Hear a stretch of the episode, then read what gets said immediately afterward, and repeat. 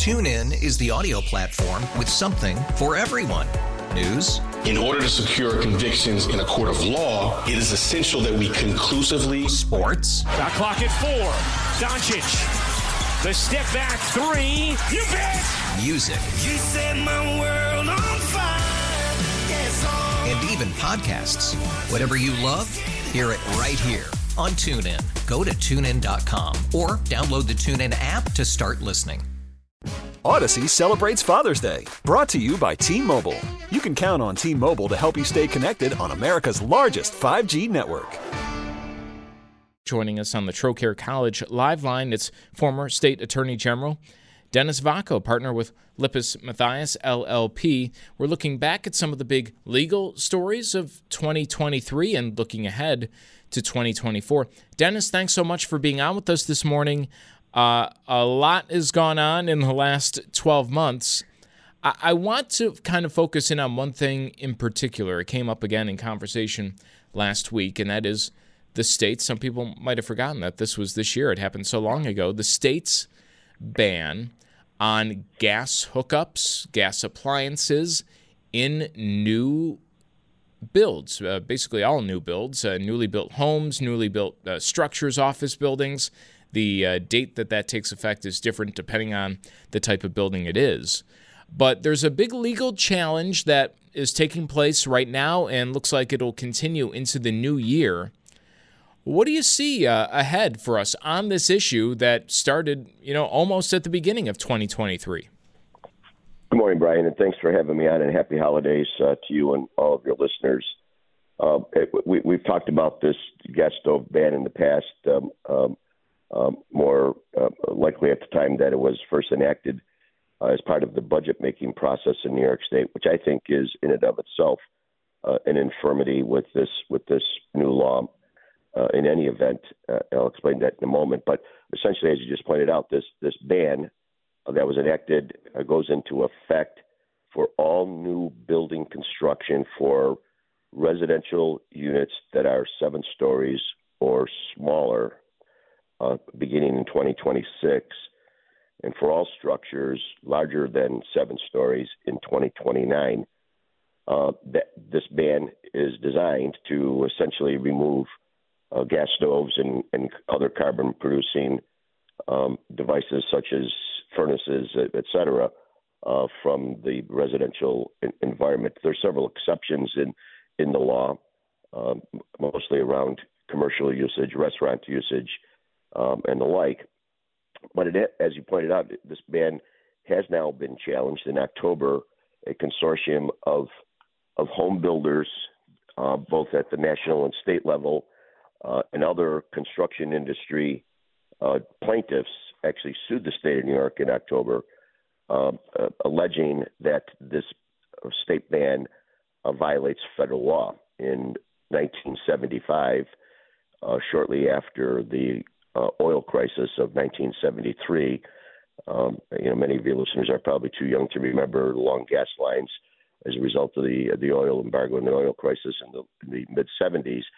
But in the aftermath of that oil crisis in 1975, the federal government passed the Energy Policy and Conservation Act, uh, which was designed to ensure a uniform nationwide policy when it comes to appliances such as stoves and furnaces. Uh, so the lawsuit essentially is claiming that federal law preempts the state law, so that the state law can can must yield, cannot go into effect, and must yield to the federal statute. Interestingly, Brian, there was a similar challenge uh, brought uh, in California in the city of Berkeley. So here we have not a state passing a ban, but in California, the city of Berkeley passed a similar ban and again, that ban was challenged, and it went to the Ninth Circuit Court of Appeals. And you know, I, I don't think that there's many lawyers who will confuse the Ninth Circuit Court of Appeals with being conservative leaning. Uh, but the Ninth Circuit Court of Appeals struck down the ban in Berkeley. So there is precedent out there at the federal court level.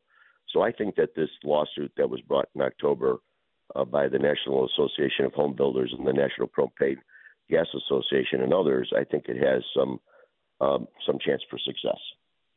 Well, This is, as we mentioned, been going on for several months. When do we expect a resolution? Because some of these things uh, take effect really in just a couple of years. Yeah, I, I think um, I don't. I'm not concerned that the the drumbeat of the litigation uh, will will take it into uh, 2026 again. I mean, as as close as it sounds, it's still two years away. Uh, and in the context of this litigation, I fully expect that, that there will be a decision at, the trial court level, at least. And this case was filed in federal court in Albany. So I do believe that uh, through motion practice, and this case is not going to be one that's tried. I mean, this is essentially a case that will be decided on, on motion practice. I fully anticipate a decision at the trial court level in early to mid 2024. When we're doing this, Dennis, of course, you have to mention the uh, big ruling just recently here when it comes to the 2024 election with the Colorado State Supreme Court ruling that former President Trump cannot appear on the ballot. This, of course, will be appealed. Uh, I'm sure the Supreme Court will be ruling in on this. What did you make? Uh, how surprised were you of the ruling in Colorado? And how do you see this playing out in the new year? Is it as simple as the Supreme Court says no and then it's back to everything, or is there some precedent set here? Well, so I, I wasn't surprised by this decision.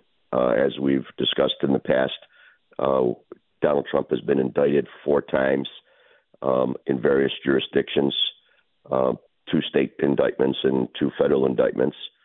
Uh, so this is, in my my estimation, not at all surprising given the environment uh, that we have seen unfold uh, legally against Donald Trump in in 2023. Uh, this decision is perplexing.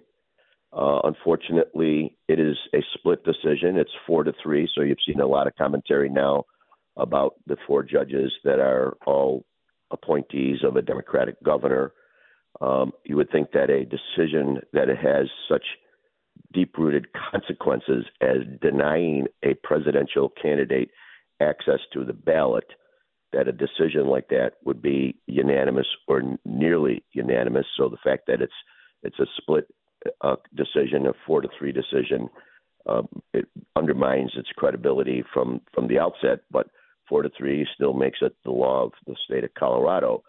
Uh, the problem here, Brian, is that you have a Colorado court, excuse me, a Colorado court, even the Supreme Court of Colorado, the highest court in the state of Colorado, interpreting the federal constitution. Uh, and this whole controversy surrounds uh, the the Fourteenth Amendment and Section Three of the Fourteenth Amendment that talks about uh, somebody who is involved in an insurrection or inciting an insurrection should be disqualified from office.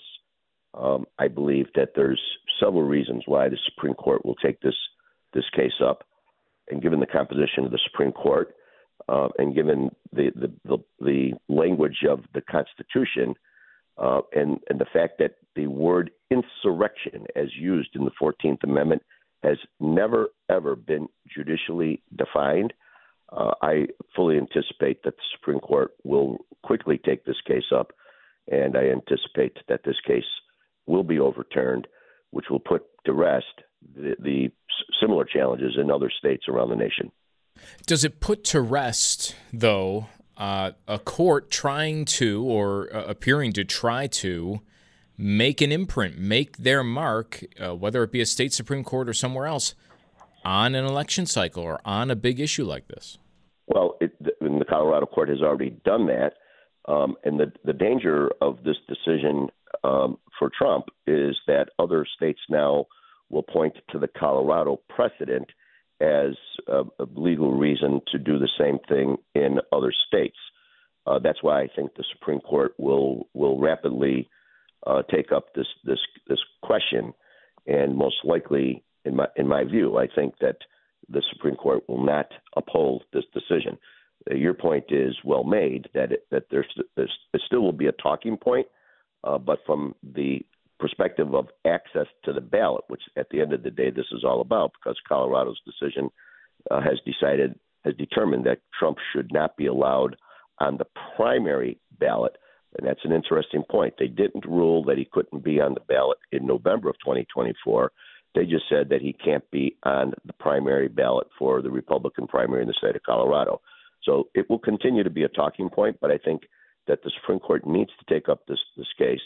And in my again, in my view, uh, without sounding partisan here, I just you know my view based upon my interpretation of the Constitution, the Fourteenth Amendment, and the weakness of this decision, that it will be overturned. Well, Dennis, thanks so much for the time this morning. Really do appreciate it. Dennis Vacco, former state attorney general with Lippes Mathias, LLP. TuneIn is the audio platform with something for everyone. News. In order to secure convictions in a court of law, it is essential that we conclusively. Sports. Got clock at four. Doncic. The step back three. You bet. Music. You set my world on fire. Yes. And even podcasts. Whatever you love, hear it right here on TuneIn. Go to tunein.com or download the TuneIn app to start listening. We really need new phones. T-Mobile will cover the cost of four amazing new iPhone 15s, and each line is only $25 a month. New iPhone 15s? It's better over here. Only at T-Mobile get four iPhone 15s on us and four lines for 25 bucks per line per month with eligible trade-in when you switch.